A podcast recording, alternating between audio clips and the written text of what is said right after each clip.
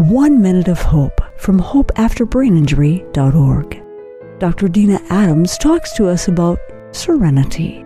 Finding serenity, a sense of internal calm, is often difficult in the midst of brain injury. Finding a place of peace eludes us.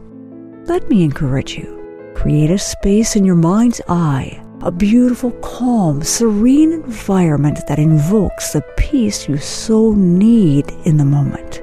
One of our TBI survivor friends, Pat, stated that when she needs time and peace, when her nerves are being tried, she steps outside and sits in the sun. She said, When I start feeling the rays of the sun, I begin to breathe easier. I start to feel better. What about you? What brings you serenity? In your mind, try creating a place of stillness, a space of quiet peace and serenity. One minute of hope from hopeafterbraininjury.org.